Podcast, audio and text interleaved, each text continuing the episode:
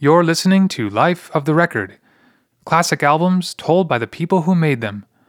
My name is Dan Nordheim.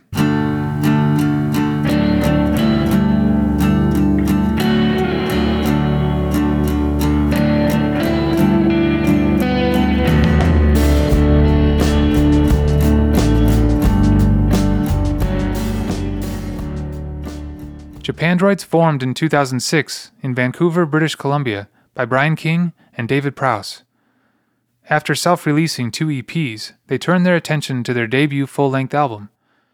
Post Nothing was released in 2009 by Unfamiliar Records and was an unexpected success. They signed to Polyvinyl and began recording their second album in between tours. Celebration Rock was eventually released in 2012. In this episode, for the 10th anniversary, David Prowse, engineer Jesse Gander, and writer Steven Hyden look back on how the album came together. This is The Making of Celebration Rock.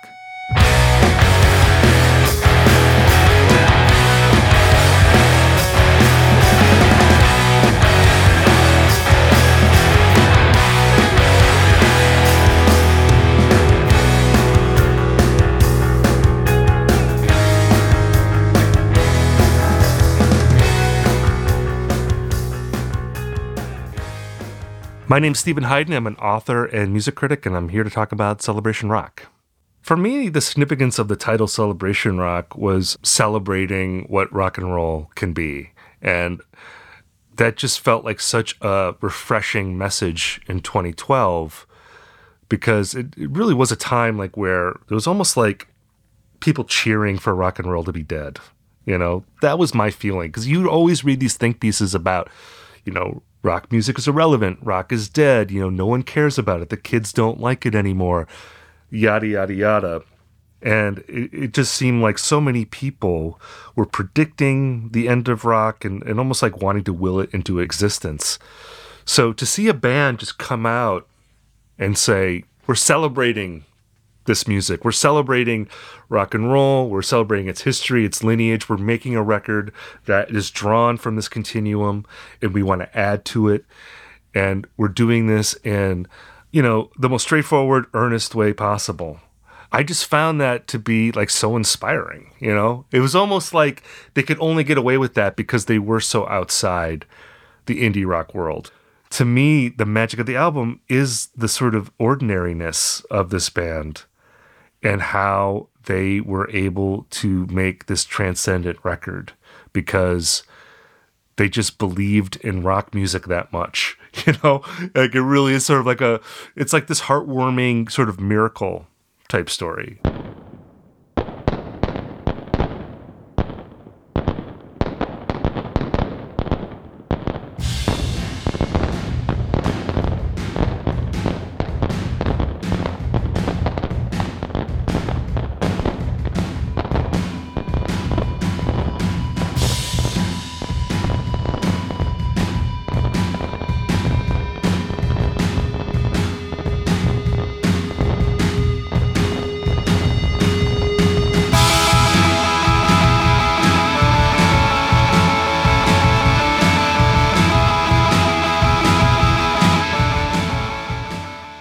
is Dave from Japandroids, and we are talking about the 2012 album Celebration Rock.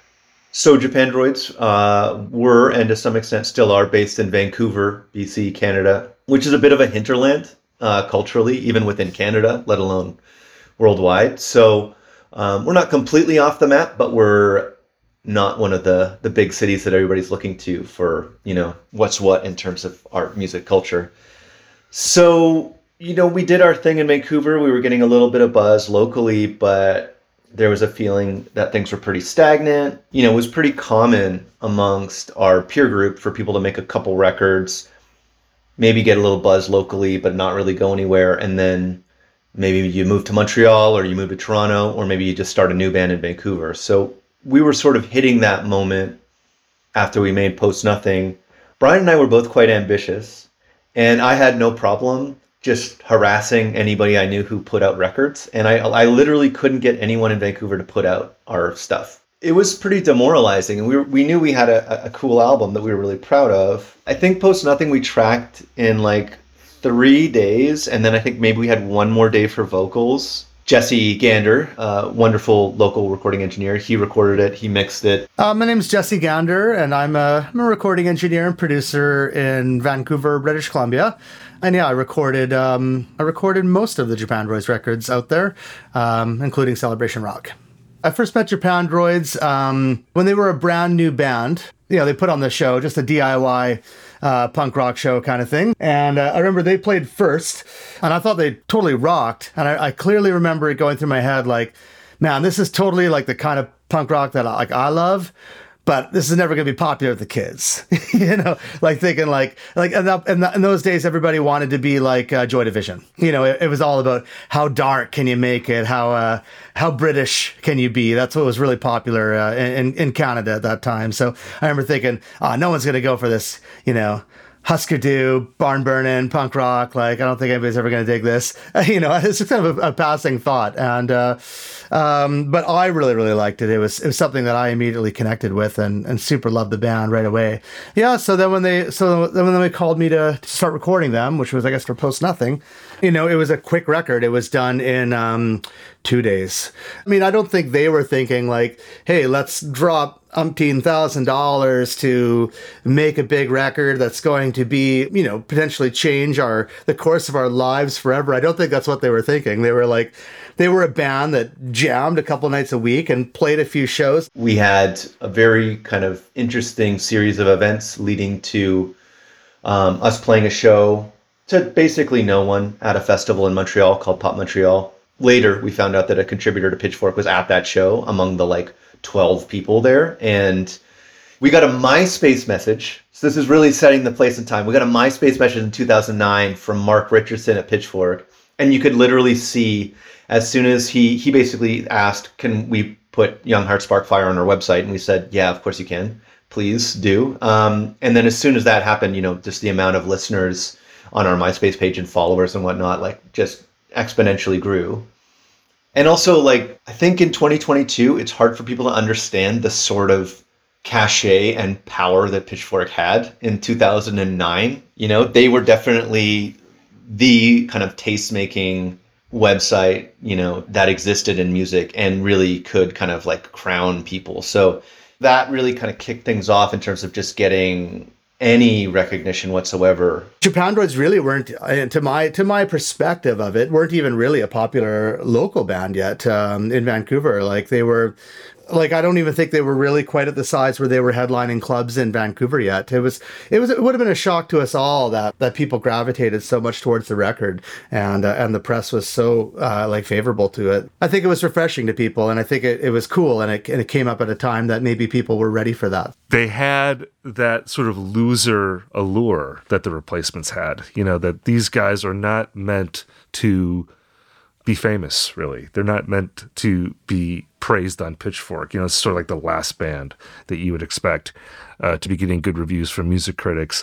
Uh, and yet, because they just have so much like joy and celebration in the music, it just like won people over. And there was just something like really appealing about that, you know, and it's hard to imagine that kind of record taking over the imagination of like the indie rock press today, you know, like a band like that that you know isn't well connected, that isn't making what is considered you know sort of trendy music or you know forward thinking music. You know, really just sort of like an old school rock band made up of like two misfits. You know, that somehow kind of takes over the world, or at least its corner of the world. We had a very weird history to our band where we kind of constantly felt like the band was sort of on borrowed time because we'd already given up on the band and then all this stuff happened. And then we just kind of rolled with it and ended up touring on Post Nothing for about a year and a half. They were just such a hard working touring band. Like they were just literally on tour all the time. And, you know, when you're a band like that, you're like, you really have to strike while the iron's hot. Like when the tours are being offered to you and, and the press is being favorable to you and, and you have the energy and the will to tour lots and do that, you must. It was a very weird feeling going into making Celebration Rock because, uh, you know, we'd sort of given up on the band. Then all the success had happened, and then you know we'd sort of just run ourselves into the ground, just saying yes to every opportunity we've been given as far as where to play and what to do. And then all of a sudden it was time to make a new record.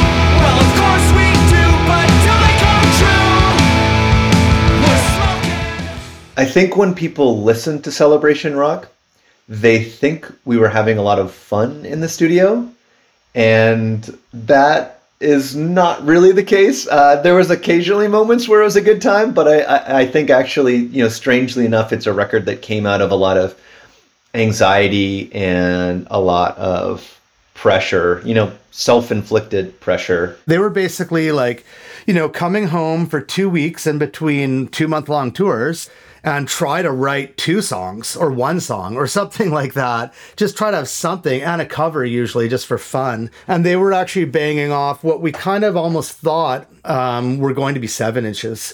So some of the songs in Celebration Rock, they were almost kind of one offs in a way. But as time went on and, and the touring just didn't stop and they needed a new album, a few years had passed now, like of them just touring nonstop. And they were really like, hey, like, probably also the record labels were like, yo, you guys need a proper full length. We can't just go on seven inches forever. We need, we need an LP. it was pretty like serious business making the record and, and there was definitely a lot of moments where it felt like the record wasn't going to get finished or there was definitely some moments where we felt pretty lost and unsure of what to do next so there was a pretty strong desire for both of us to prove that we weren't just some one hit wonder so we definitely put a lot of pressure on ourselves and um, really pushed ourselves uh, to try and make a record that we were really proud of and felt like a you know like a clear evolution from what we'd done previously. I think Celebration Rock is a is a pretty massive step forward, uh, and the the songs as well. Like the songs are you know lyrically are way more developed, and yeah, no, I, I think it is a, a massive step up. And and even though we did those, like Celebration Rock was also done in two days, it was done in two songs in two day chunks, not uh, you know ten songs in a two days. It was very very different from Post Nothing. Post Nothing was pretty much like you know, let's grab a case of beer and a case of Red Bull and go into the studio and just like let it rip. And there was a bit of that for Celebration Rock, but um, also a lot of moments where we would start doing things and then take a minute and be like, is this what we want to do? And then, you know, scrap a song or add a new song or et cetera, et cetera, et cetera. So definitely a lot more labor intensive than Post Nothing certainly was. And I think the biggest thing you notice is just that Brian um, is trying to say a lot more. Um, you know, there were little hints of that, I think, on Post Nothing, but there were also a bunch of songs that had like two lines for the entire song. So when Celebration Rock dropped, it was a real surprise because not only was it a great record, but it came from this band that didn't seem to have the makings to produce an album like that. You know, it really was an example of them not coming out of nowhere, but, you know, really transforming themselves, I think, into something that felt really special. I think that was the double shock of that album. You know, just the fact that it was so good and that Japandroids made it.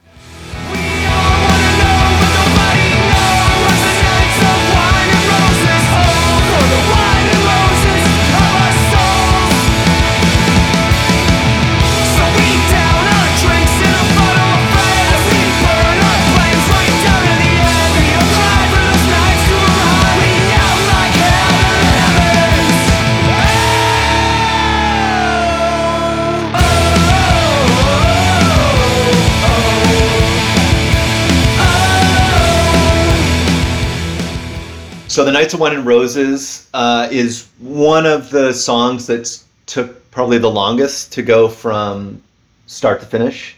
For a long, long time, it was an instrumental that we really liked, and we uh, had a nickname for it. We called it Springsteen. We called it the Springsteen song for a long time. I think I think probably just because it was like a bit slower than some of our other stuff, but felt very, very anthemic and kind of had like a almost like a Born in the USA vibe or something like that to us. But as much as we loved the instrumental, we just couldn't really figure out how to turn it into like a song song. I actually was sort of in charge of writing the lyrics to that one for a long time, and I just never really could come up with anything that felt quite right. And so when Brian took a crack at it, he basically had those lyrics down. And then the thing that really clinched that song to me is that sort of wordless bridge section, you know, because it's yell like hell to the heavens. And then, oh, you know, that part comes in. And I feel like once that part of the song entered into it, it just took on a whole other life and uh, that's a really really fun song to play live and uh, yeah it was just definitely one of those eureka moments where as soon as uh, brian had that idea that song just was like oh this is going to be a good one for sure this is this is a banger to start the record with Nights of Wine and Roses is just such a quintessential opening track. And I think it speaks to the rock scholarship of this band that, you know, if you're going to make a record like this, you need a Thunder Road, you need a Black Dog, you know, you need a sort of uh, lapels grabbing opening track that's really going to set the tone. And, you know, I love the like the fireworks at the beginning of the song, you know, which I, I, I feel like that's such a transportive moment, putting the listener in a headspace where you're going back to a younger, more innocent time in your life. They've just been touring the States, I think. And I don't know if you know, but in Canada, firecrackers are, are illegal. You, you cannot buy them here. You're not allowed to buy fucking gunpowder. Like it's not like a thing you can just go and buy. And in Canada, you'd have to buy those um, on the black market usually. And people like literally in high school, like like like delinquents would go across the border to uh, to Bellingham or or you know or Blaine or one of the close American border towns to, to Vancouver and buy the firecrackers and smuggle them back and sell them to the kids. And we'd like you know blow shit up or or empty out all the gunpowder into um, and put it all into one you know capsule so it like makes a bigger bang anyways um uh so the guys that brought back a bunch of firecrackers I, i'm not sure why. So yeah the fireworks. The fireworks are real. There it's i mean it's firecrackers. Brian and i are both uh, big fans of firecrackers. And uh, we've we'd actually tried to record firecrackers in an earlier recording session for an ep like way back in the day. Um, we often especially back in those days would have a pretty good cache of firecrackers on us whenever we go on tour and uh, America obviously is a land that loves their firecrackers uh, much more than Canada. So we would always hit up these like giant firecracker warehouses in uh, in like especially in the Midwest. I feel like they have tons of those. So we just always had a cache of firecrackers. So we had had that idea in the past. We wanted to do it again. So we did it just in the back parking lot, basically where you load into the studio. It's all concrete so there's a lot of like interesting reflections, and so Jesse just brought out uh, a boom mic. we blew up uh, a whole pack of, of mighty mites um, you know or boomers or one of those you know multiple packs of, of firecrackers that you light you light one and you know a hundred blow up. And uh, we put mics outside and we mic'd that up and it didn't really sound like much. So then i had the idea let's just slow them right down. Like in pro tools you can just slow down a sound um, and the pitch will also slow down. And when we slowed it right down and expanded the width of that track by you know a thousand percent or something like that.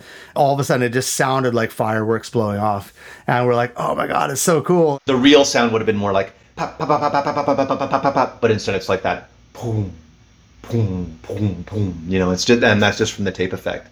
It sounded pretty rad. Uh, it's it definitely came out better than I think any one of us thought it was gonna sound. Uh, so big credit to Jesse for making that sound as good as it did. It was sort of just a, a goofy idea that we had, and then as soon as we heard it, we were like, "Oh, this is going to be great. We should definitely have the album start and finish with these."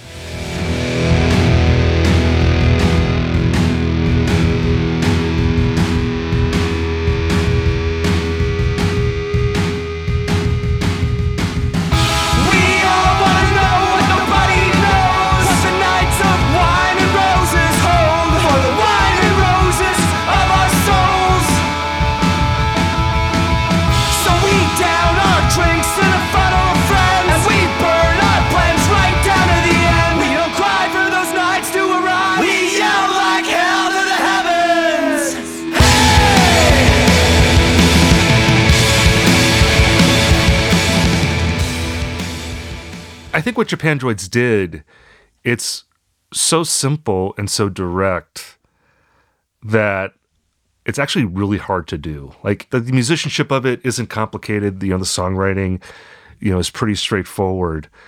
So anyone can technically do it. You know, you can you can technically pull off these songs. Any band could do that. But in terms of getting them over, performing them, selling them, it really does require, I think, you know, a high level of commitment and like a total lack of guile. You know, like if you are singing a song like Nights of Wine and Roses, which is, you know, a song, it's like a drinking song, basically. It's a song, uh, you know, let's stay up all night and let's party. And if you do a song like that, and there's even a tinge of irony, or there's a tinge of self consciousness, or embarrassment, or, you know, sort of like a cool guy posture with that, I think it just falls apart. You know, it points out the ridiculousness of a song like that. But if it's someone who is expressing something honest and true and emotional, it stops being ridiculous and it, it it becomes something that's almost like a memory. And really, like for people who don't like this record, I think that's the thing that holds them back from it because you kind of have to be as guileless as Japandroids are to get into this album. If you approach any of this stuff cynically, the album falls apart, I think. And that's something that not every listener is going to be able to do, you know, to go all in in the same way that the band is.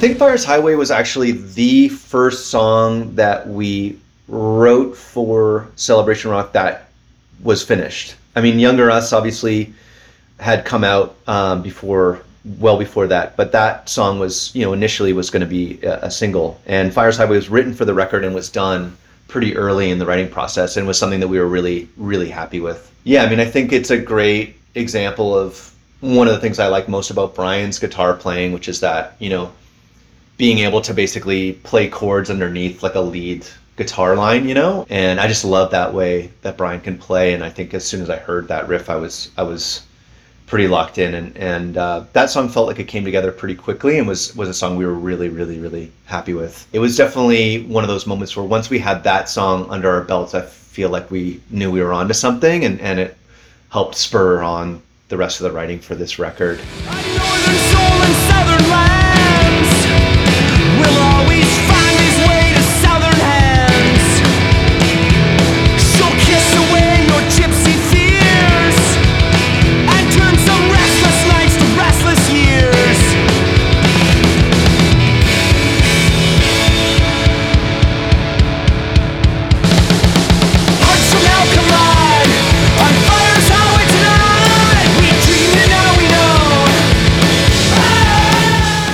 I'm pretty sure that that Fire's Highway and and I think Evil's Sway.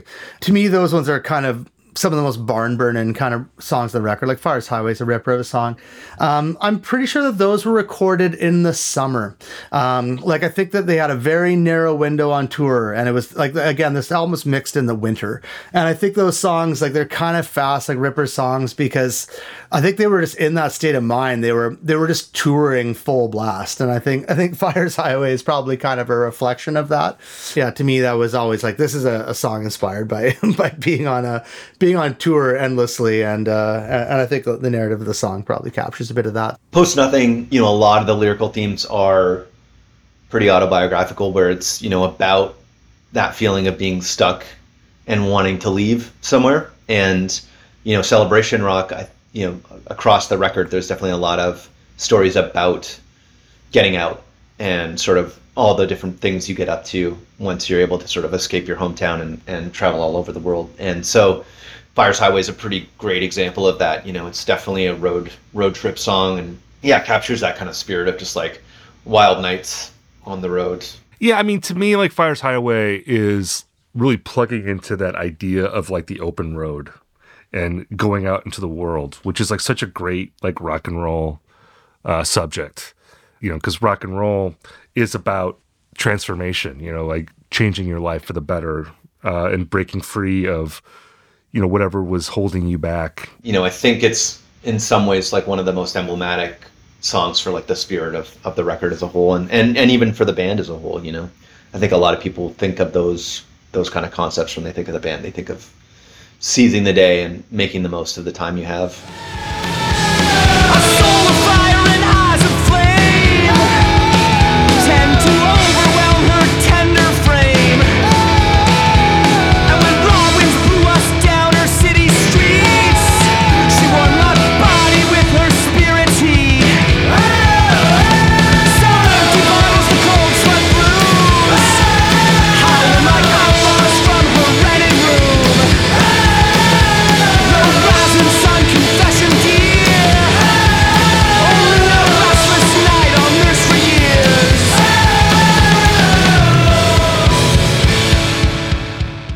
I mean, just the title, Fire's Highway. I mean, it again, it evokes things like Thunder Road. You know, like that sort of like '50s, you know, youth exploitation type title. You know, like you could you could imagine like James Dean being in a movie called Fire's Highway. You know, where he's playing like a bad boy drag racer. You know, something like that. So you know, I think with Japandroids, their lyrics are definitely they're heightened melodrama. You know, like they're definitely writing in the same way that Springsteen did on Born to Run, where there are elements of autobiography, but it's heightened. You know, and it's cut through the language and the and the iconography of like old time rock music, and it's you know acknowledging the cliches of that, but also celebrating it and realizing that you can utilize those cliches in the service of you know, expressing something that's emotionally authentic.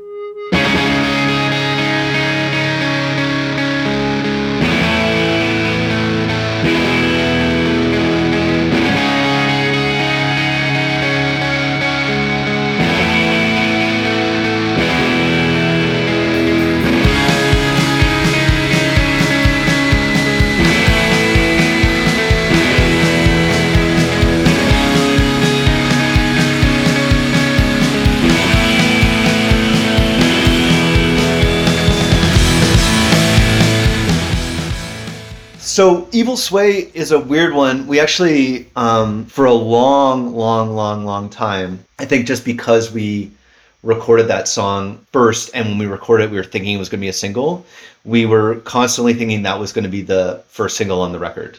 To the point where, like, even when we sent in that finished album, and Polyvinyl first heard it, and you know our publicist first heard it, and like eh, you know our manager and all these people, you know, we were like, oh, here's the record. Evil's Sway is going to be the first single, and you know we just had it so fixed in our minds. So eventually, you know, a bunch of people were like, hey guys, there's this song called House That Heaven Built that I think you should probably make the the single. And uh, obviously we listened to them and it seems crazy now to think that we didn't think that House That Heaven Built was the single, but just in our minds we were just totally locked on Evil's Sway being the single.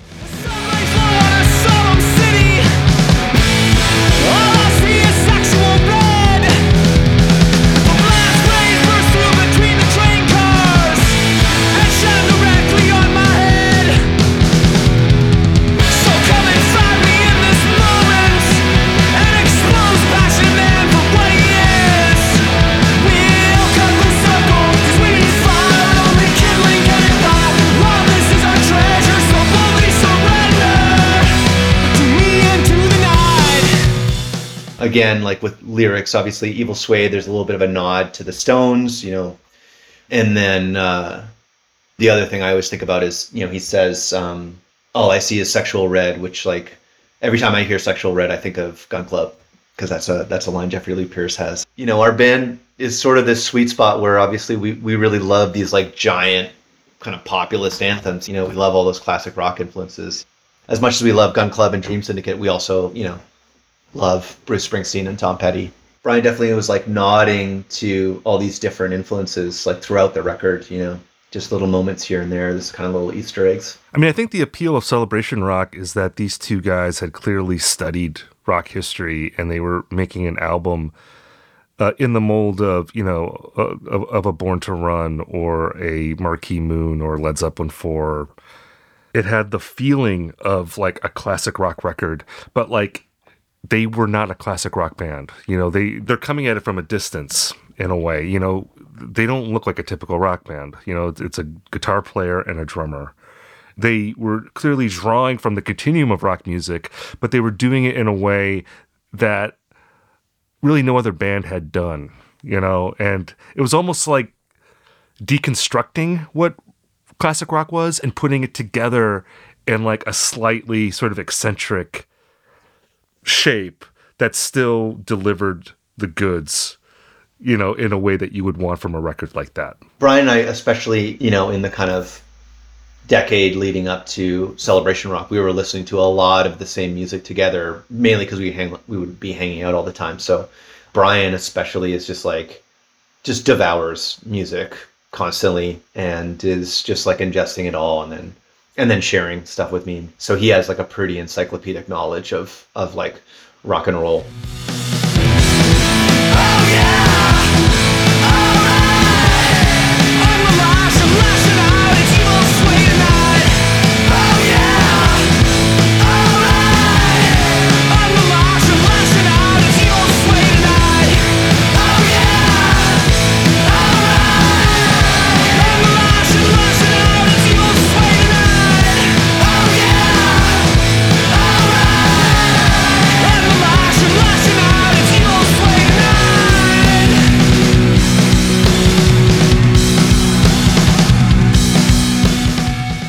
talking to the drummer, so you know one of the things I think about most with Evil's Sway was that there is a drum solo. That was Brian's idea. You know, I came to drumming pretty late, and uh, so I wasn't necessarily thinking that I had the skill set to provide a drum solo for a song. Nor did we ever seem to be like the kind of band that would have a drum solo, but um, uh, it was pretty fun to do, and it was definitely a fun thing to do live.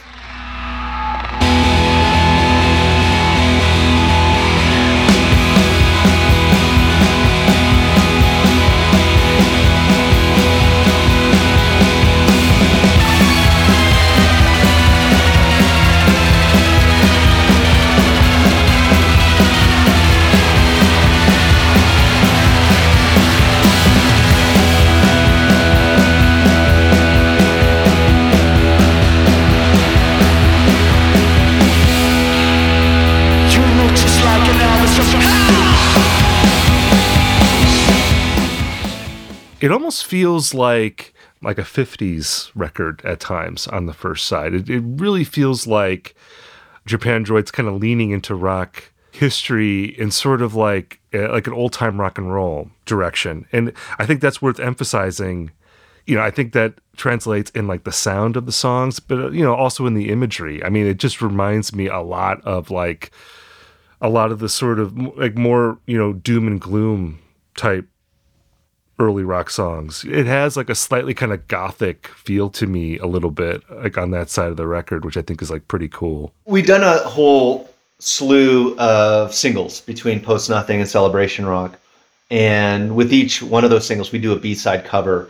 And I think usually in the way we chose those B sides, we'd often be exploring darker material than we would sort of let ourselves write, you know, on our own. Um, and I think it helped us broaden our horizons. So, you know, there's uh, a big black cover that we did. We did a cover of Jack the Ripper by Nick Cave and the Bad Seeds. We covered PJ Harvey. We covered X.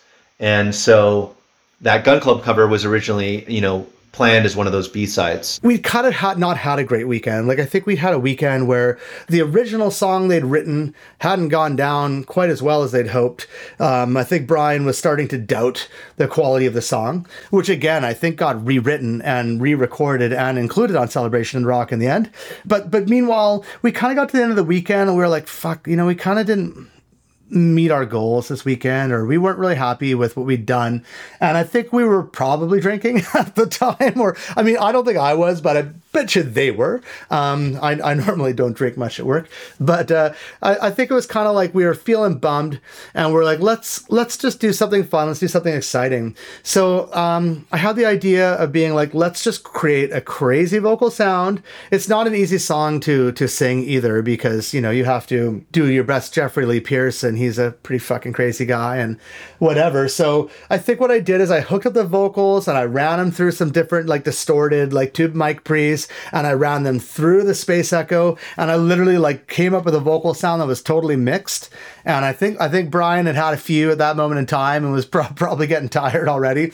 And it was like just like go in there and fucking bang something out. Just like go in there and rip a song off. Let's not punch in. Let's not get granular. Let's not get in our heads about it. Let's just like go in, have some fun, and crank it out. I remember distinctly Jesse just handing Brian a bottle of Jack Daniels and like a 58, just like a cordless 58, and turning the lights out in the main the main tracking room, and just being like, take a few pulls off the Jack Daniels and just let it rip. And that's that's how we got the vocal for that. I would definitely not recommend that as the way to get all your vocals for a record, but it did definitely work for that one. and he did that vocal for for the love of ivy which is which i think he did a great job on and it's totally exciting and um and then it was like okay we're done you know this weekend was was a bit shit but we got one rad thing out of it You know, I think one of Jesse's big strong suits for us um, is that he's quite a talented singer and he's a really great coach for vocals. And, um, you know, I think one of the things that I really notice, especially listening back to Celebration Rock, is just remembering like Brian was not a confident singer at that time. You know, he's gotten a lot more confident as a lyricist and as a singer as as as the band's gone on. But you know, when we first started, vocals was not a, a source of confidence, and Jesse really knew how to bring the best out of Brian vocally. And uh, some of the performances he got out of Brian on on Celebration Rock are pretty incredible. I'm a steel driver man, I wanna go. Gonna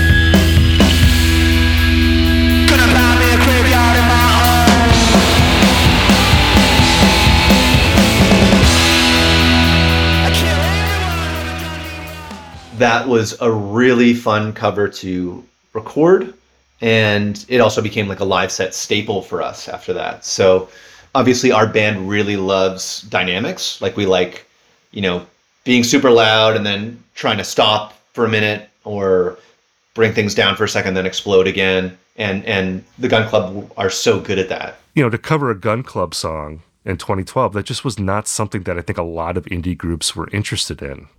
In, in 2012, it was just like a reference that, uh, like like a lot of things on this record, it was sort of like a passe thing, you know, to sound like that. And again, I think it just speaks to how isolated this band was, uh, how they were not part of any kind of scene, and it didn't seem like they wanted to fit in when you think about like indie rock as it was in, in 2012 it was an interesting year because there was a transition going on i think from what was going on in the late aughts which was a very arty type of indie rock that was coming out of brooklyn you know exemplified by groups like animal collective and grizzly bear and, and, and dirty projectors who were drawing from like folk music but also like a lot of like pop and r&b and dance music. Really like not much of a rock thing going on at all. So when you listen to this record in that context and you remember like what else is going on, I think it stands out even more. Honestly, that song sticks out like a sore thumb on the record to me, uh, and and to Brian too. Um, I think that is one weird thing about the record that actually irks us. Not not that we you know we love that song and we love the Gun Club, but uh, I think if we could uh, do it all over again, we'd probably try and stick one more original that felt like it fit with the rest of the record a little better there was a lot of ways to sort of talk ourselves into including it on the album, especially when you had seven songs and you really wanted to have an eight song album. But it's a weird one. to to listen back to because it kind of feels like like it sort of belongs in a different world. Yeah, obviously, like putting a cover on on a record, I I I get why the band regrets that, and and like I said, there was you know this was like a, a situation where like we have to go back on tour like in a week from now, like we have to we have to wrap this up. We need a song, and it's a good thing that it was pretty rad because it ended up being needed to make an eight song record. Otherwise, we would have had a seven song record. So Well, it's interesting to me because I feel like the record is somewhat backloaded. You know, the first side, in a way, feels like the opening act, and the second side is like the headliner.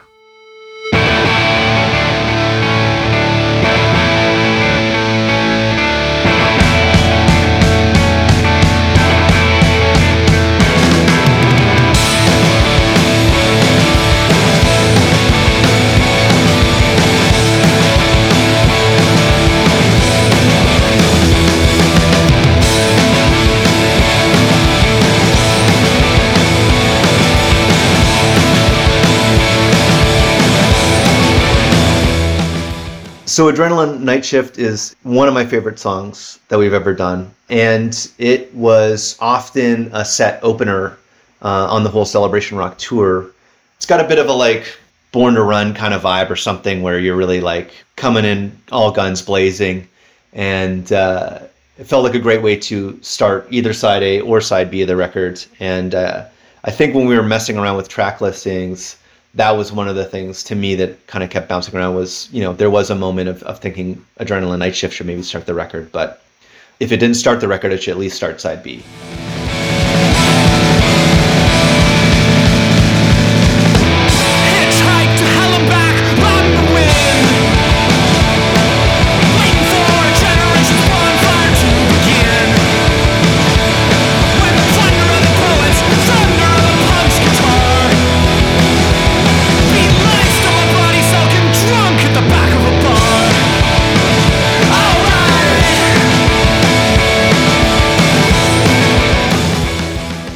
Yeah, again, it's another autobiographical kind of song, and uh, it has a real replacements vibe to me. You know, like it's a pretty messy, drunken anthem. You know, like there's a real hook to it, but it's also like kind of sloppy and kind of falling apart at the edges. And I just I feel like that's a pretty sweet spot for us to hit. And uh, about halfway through making this record, we started recording some songs to a click track.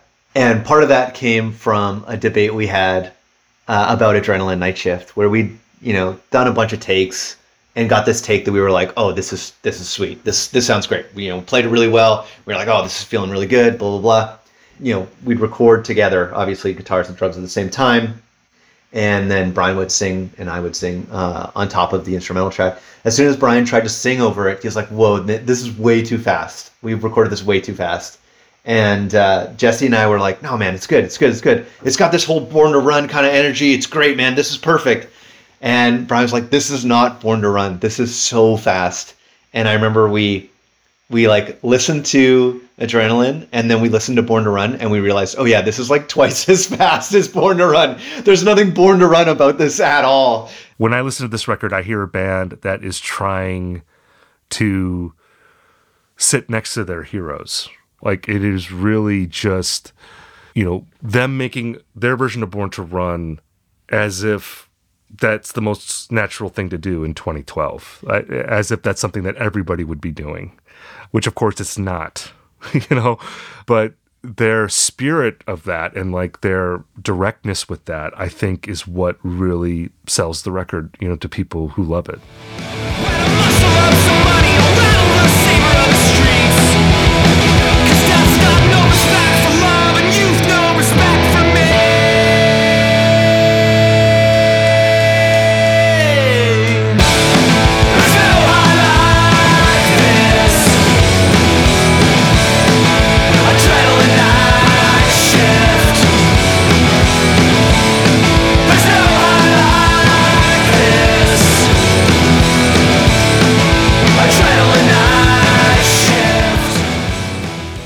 I would just go back again to really kind of replugging into a version of yourself that doesn't exist anymore. And sometimes the only way to like revisit that is through a record. And I think the song Younger Us, like specifically, it's about pining for that, like literally in the lyrics. But I, again, I think what makes that song come across is like the sound of it. You know, it sounds like a rush of nostalgia or sentimentality, however you want to want to describe it. Like, but the way that that song feels, I think, is matters more even than like what's in the lyrics. And I think that's true of Japandroid songs in general. That they have a way of plugging into something, you know, like where you hear it and you remember the times in your life when that was your life you know, when you were young and you, you, were staying up all night for the first time and you were with your friends and it was something that felt really exhilarating and, and innocent. And uh, those kind of memories, they're easy to scoff at when you get older and you're more cynical and, and you feel like you've matured or that you're smarter than you used to be. But I think the great thing about Japandroids is that it really is about the most innocent and maybe the dumbest part of your life. And there's no distance from it at all.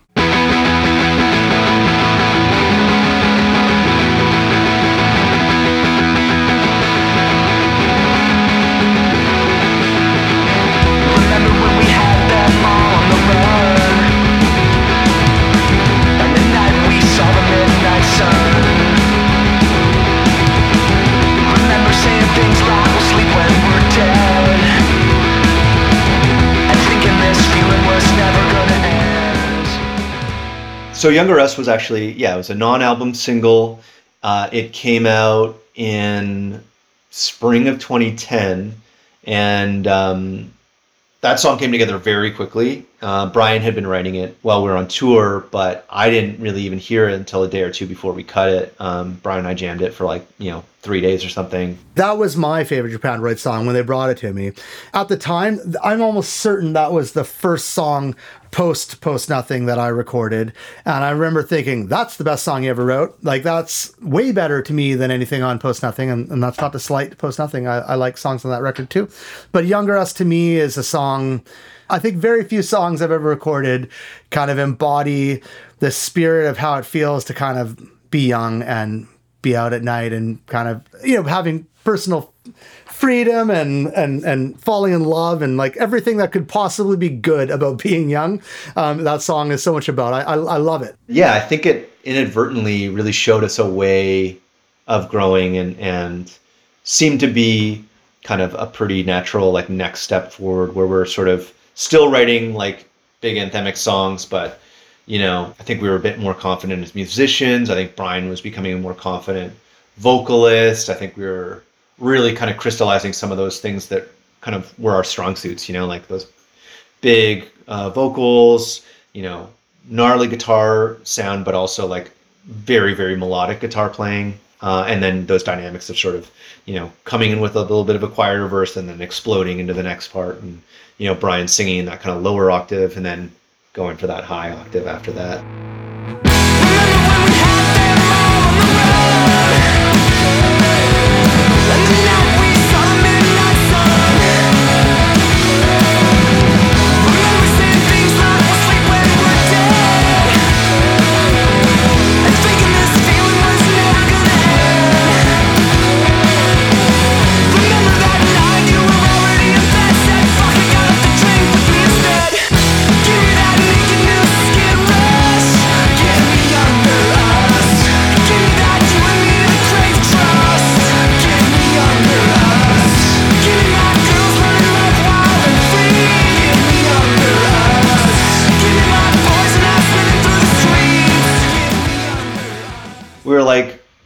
26 writing a song called Younger Us, which now that I'm like almost 40 seems ridiculous. but yeah, you know, but I think it, uh, you know, it's funny, right? I mean, I, I think that's a funny thing about being younger, I think, is that you can also sometimes like have this idea that you're so world weary without really realizing how silly that might sound to an outsider, you know? And I think a lot of people can relate to that too. It's just that feeling of feeling a lot older than your years sometimes. You know, an underrated aspect of this album is the romance of it. I think there's a certain softness and, and vulnerability to it.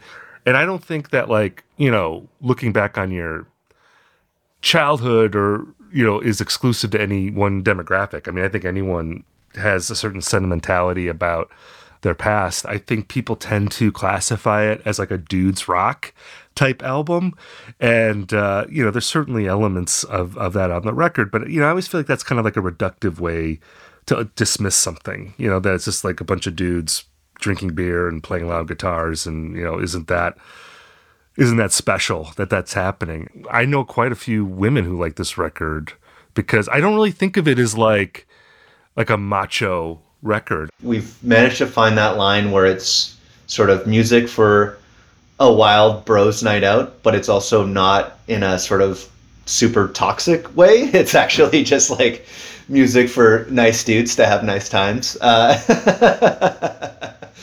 I remember somebody telling me they've never seen so many guys like hugging each other as at a Japandroid show. You know, like it's it's a there's a sort of warmth I think to a lot of the writing. You know, there's an element of like having a wild night out, but there's there's also kind of a you know a, a pretty strong like heart behind it. A song like you know House That Heaven Built, what strikes me about that song is the softness of it. You know, the softness at the core of that song. You know that it's it's expressing something you know so heartfelt.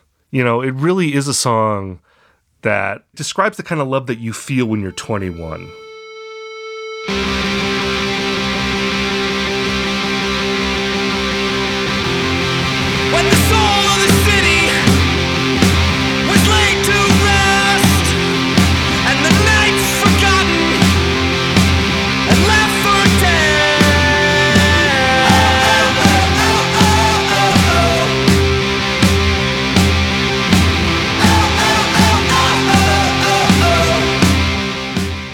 Think it's pretty clear at this point that if there's one song that anybody uh, is ever going to know Japandroids for, it's going to be House That Heaven Built.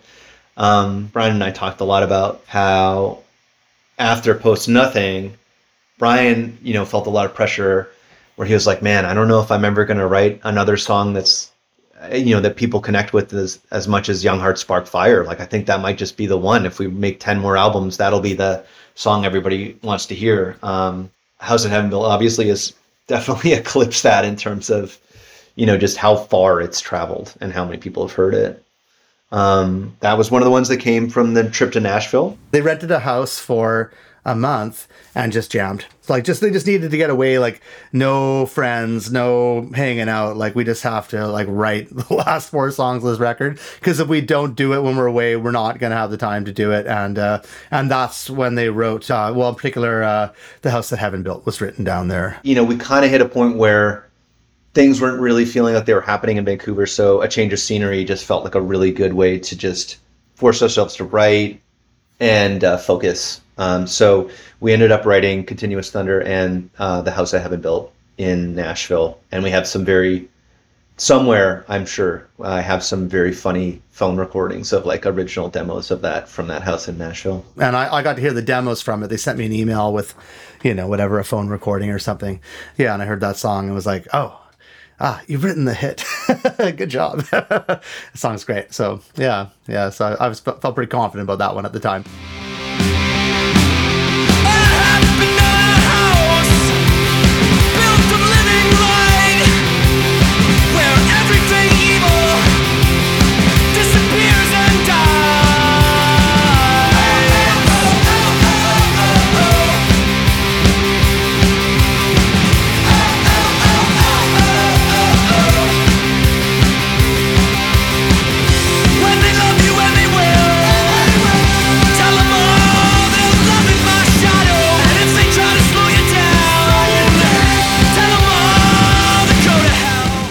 We didn't think about key back then.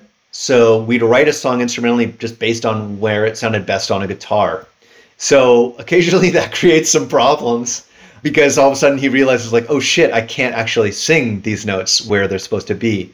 And you know, we just got like so profoundly lucky with the House That Heaven Built where is just right at the tippy top of his range, and he can just barely hit it. That was like one of the last overdubs we did.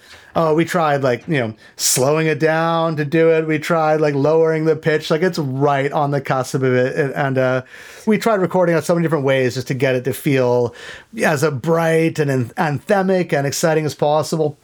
It's actually like an old, uh, it's a Daniel Lanois trick that uh, he's a Canadian producer who produced uh, like U2, uh, U2's biggest records. Like I'm pretty sure he did the Joshua Tree, and uh, that was uh, like one of the tricks was like adjust the song's pitch to be as high as it could possibly be, but not too high. So that way Bono is always soaring, you know. And uh, although, like, you know, I don't know if Japandroids are quite as soaring as U2 gets, um, you know, they're soaring in a fast, more bombastic way. There's a certain emotional factor that you can only get, I think, when you're when it sounds like he's actually like struggling to hit those notes. You know, there's something about that that really brings out this like desperation and and like it it really helps that feeling of like urgency really come out you know? So to some extent that was like sheer dumb luck and that's just where we the song was written. But i think there was also this element of like no like you can hit those notes it's going to be a struggle but like you can hit those notes and when you do it's going to be really special you know? Uh, made it a bitch to play on live though, for sure, because uh, you know it's hard for him to hit those notes night after night.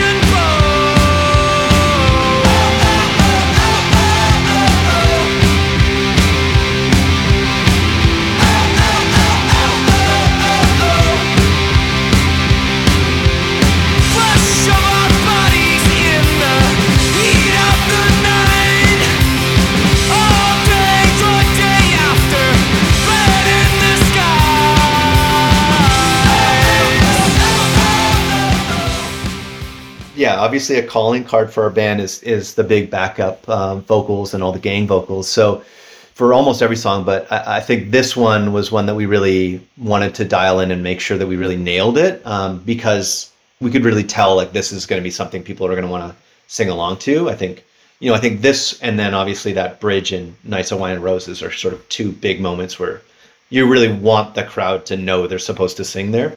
Once we started touring on Post Nothing, we really noticed those moments where people wanted to sing along.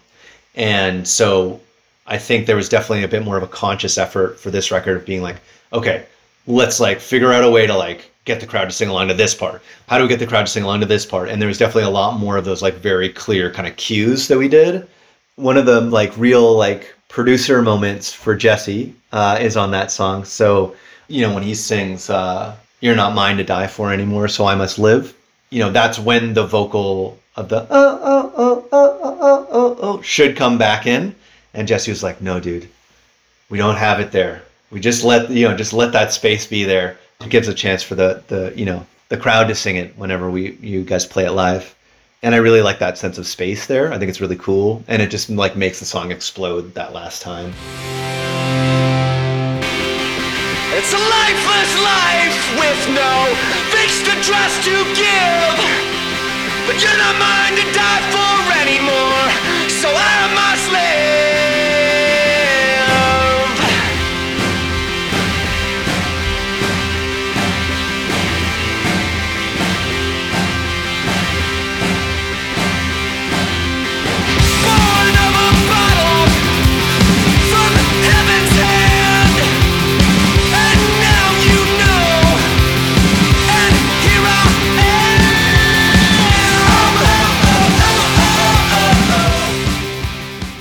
The crowd is sort of this really important part of our show you know like they're it's very participatory right? Like we're not looking to do a thing where like everybody in the crowd's supposed to like sit down and, and watch us perform a show for them.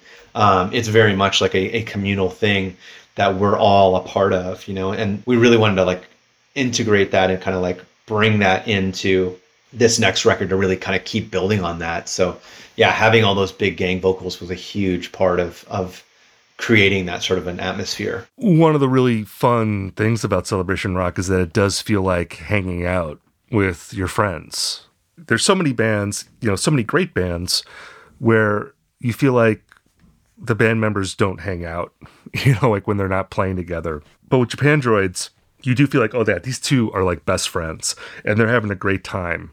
And they're inviting you as the listener to, you know, be the third wheel. They're like, hey, man, hang out with us. We're to have a great time. And, you know, yeah, you might be alone right now listening to this, but if you put this record on, you're not to be alone. We're to be with you for the next 40 minutes and it's to be a great time. And like all of the great rock records, it is like a companion. You know, you feel like I'm hanging out with these guys and they understand me in a way that maybe other people don't. And I can act a certain way when I'm listening to this that maybe I can't act when I'm with other people. You know, and that's, I think, one of the magical things about Celebration Rock.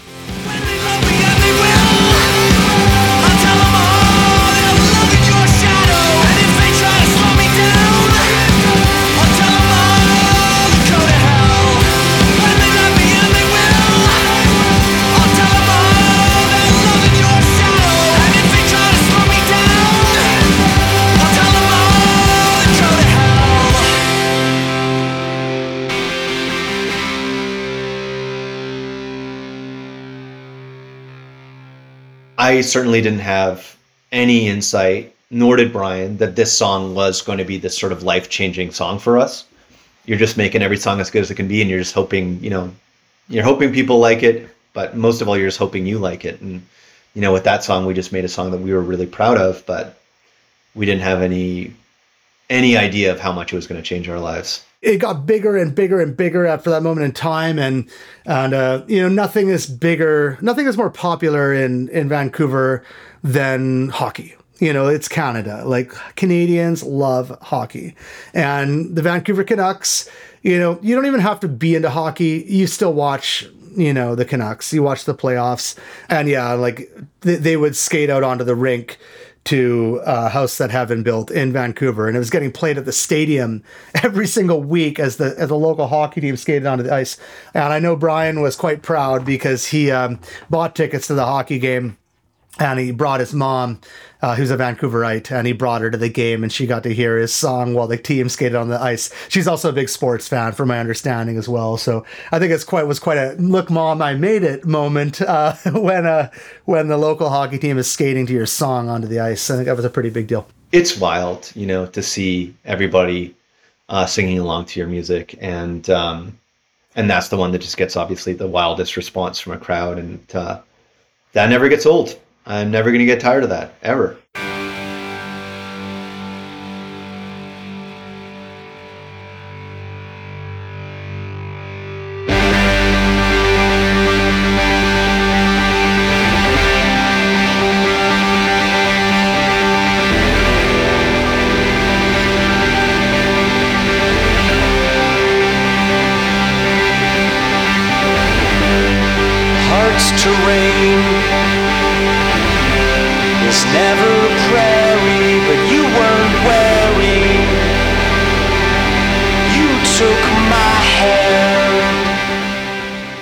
I was excited when I heard this song because you can be the you could try to be the fastest band and and bands have done that and you can try to be um, you know the poppiest hookiest kind of band or or whatever but you know if you can't do a slow one you know what I mean like everybody likes a slow one Yeah, I think in the same way that like Nights of Wine and Roses is just a total like prototypical first track. I think Continuous Thunder is a prototypical closer. You know, it is a little more subdued in terms of it's not as upbeat as a lot of the songs on the record. It, it is more introspective. It's slower. I guess you could describe it as a ballad, but it really does feel like a summation type song. You know, uh, you know, like this is what's playing over the closing credits as like the couple kisses under like you know a thunderstorm.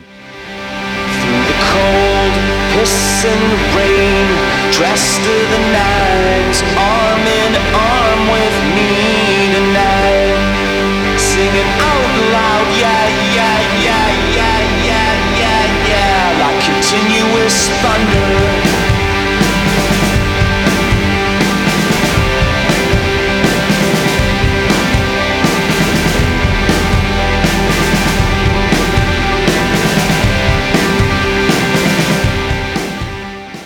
Started falling into a bit of a pattern of like seven fast songs, one slow song at the end. Uh, so Continuous Thunder kind of takes in some of that same space that I Quit Girls had on Post Nothing to some extent in the sense that it's, you know, it is slower and it's a little bit more subdued than everything else. So yeah, writing that song, I was like, oh man, like I just think it really shows a lot of skill as a songwriter, as a singer, as a drummer as well. Like uh, I've talked a lot about Brian. I haven't talked as much about Dave. Like to play a slow, spacious, pocketed drum song amongst a song like Younger Us that's going at 250 BPM whatever it is. It, it shows your diversity as a band. And, and to me, it also shows the longevity of the band. I was very proud of that song when we finished it. You know, not just as a drummer, but I think I was also just proud of our band because it felt like we were really exploring some new territory with that. Whereas, you know, a lot of these songs on Celebration Rock felt like kind of almost like writing like a better version of Young Hearts Spark Fire or Wet Hair or something like that. Like it was kind of in our wheelhouse, but trying to execute that idea better. Uh, Continuous Thunder felt a bit more like an exploration of something a little different. Hearts to rain. It's never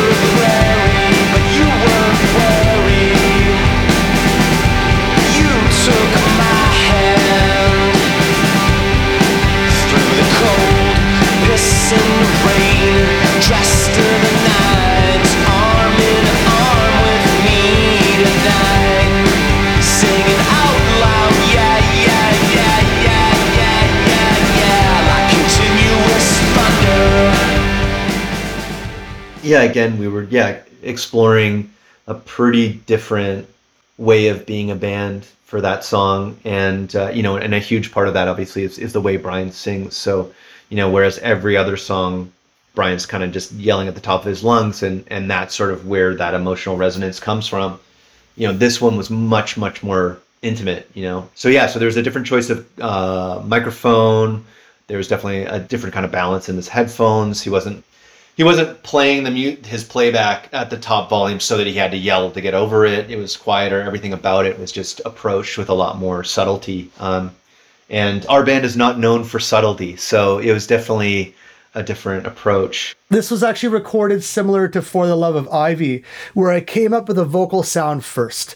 I didn't make Brian record it all, you know, clean and, and vulnerable and kind of like dry and exposed. I made him comfortable first. I came up with that kind of saturated, um, blown out sound that he often would use on all those earlier records. Like we'd sometimes use a SansAmp like for his vocals and stuff like that. That's sort of like a guitar amp simulator. So that way Brian wouldn't feel like himself singing it he'd feel like he was in the character of the song. And that's a trick I've found over the years. Like if I give him a good headphone mix where he feels cool, then he sings really cool too. And I don't really remember it being that much of a struggle, honestly, to get that vocal performance. I think Brian had a pretty clear idea of what he wanted to do. Um, I think there is, you know, a fair amount of effects on the vocal, just so it doesn't feel too too exposed, and and finding the right blend where it, you know, sits in the mix so it's not kind of overly vulnerable was was a thing. But I think as far as how to sing to that song, I think it was pretty clear that that was the way to sing. had all of the answers and you had the body you.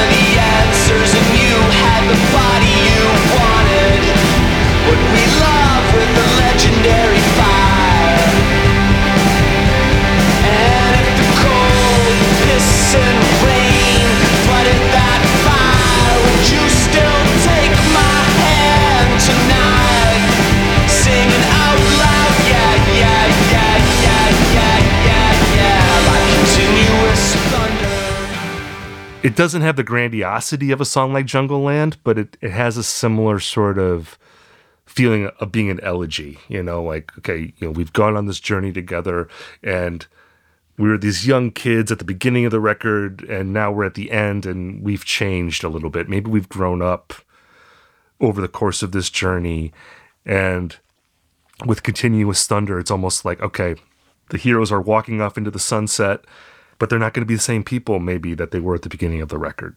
I think the real moment when I I realized certainly that things were totally changing was we went in May and we did a UK tour right before the album was about to drop, and and it was really fun. And you know, but it was kind of like playing a lot of the same type of venues we've been playing on Post Nothing. You know, you know, small clubs, really great crowds, blah blah blah. And then we went right from that to a big North American tour. And I think the first show of that North American tour was um, was in Seattle at Neumos and it was sold the fuck out. Like so sold out. Like so many people.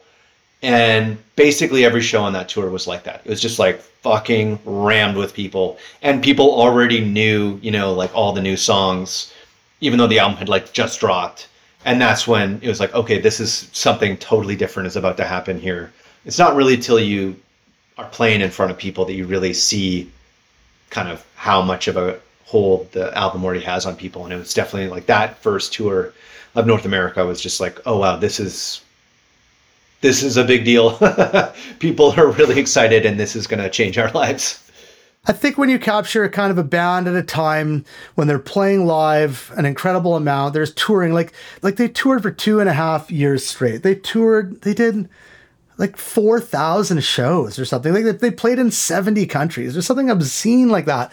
Like to capture that energy, like you can sit around in your house and and write great songs, and people do, and and and you have to do that as at a certain time as a songwriter but those songs were written on tour in a completely whirlwind time in their lives and there's a bit of kind of like you know divine intervention that kind of um, creates this um, creates this energy at that time and this momentum that they um, were able to capture. And i was lucky enough to get to record. Celebration rock i think we had a pretty clear idea of how we could improve on what we did with post nothing.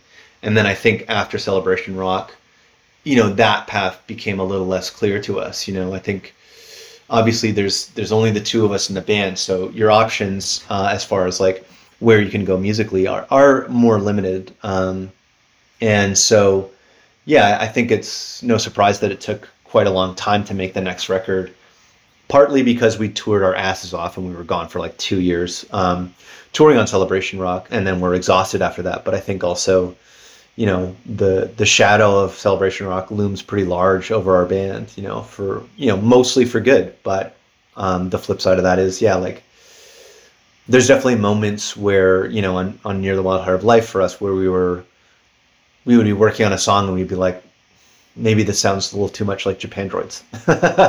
You know and that wasn't something that ever occurred to us on celebration rock but it is a funny thing where it's you and it's not necessarily just about celebration rock itself but as your band progresses and as you keep going like i think there's there's a certain need to feel like you're challenging yourself and exploring new territory. So it's an interesting thing right? Where there's probably a whole bunch of people that would just wanted a celebration rock part two and then celebration rock part three part four and so on and so forth.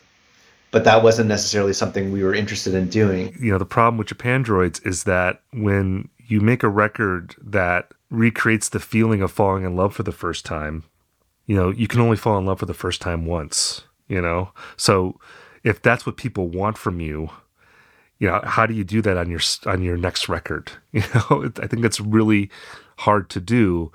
I think it remains to be seen with Japandroids just because they haven't put out a whole lot of music since Celebration Rock. You know, like I, I would be hard pressed to say they're never going to make a record as good as that because they've only made one record since then.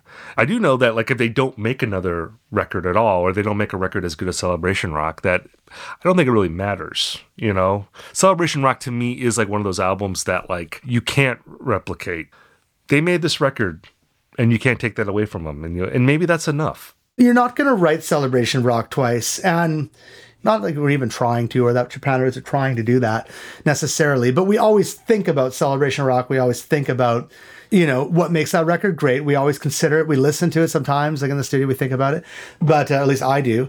But that song is, is shows that it's not a one trick pony band. Like they're Japandroids do slower, weirder, moodier shit, and and they've written a lot of stuff since then where they've done that And I think that that Continuous Thunder makes that kind of okay, you know, like it's not really out of their wheelhouse. And for sure, like Near the Wild Heart of Life goes farther away from that at times and also set them up for the fact that Japandroids have been a band for 10 more years since Celebration Rock and are still touring and are and have written tons of new songs, which are not out yet, but will exist one day. And um, yeah, they're still a relevant band. So that that song to me is is the gateway to the rest of their career.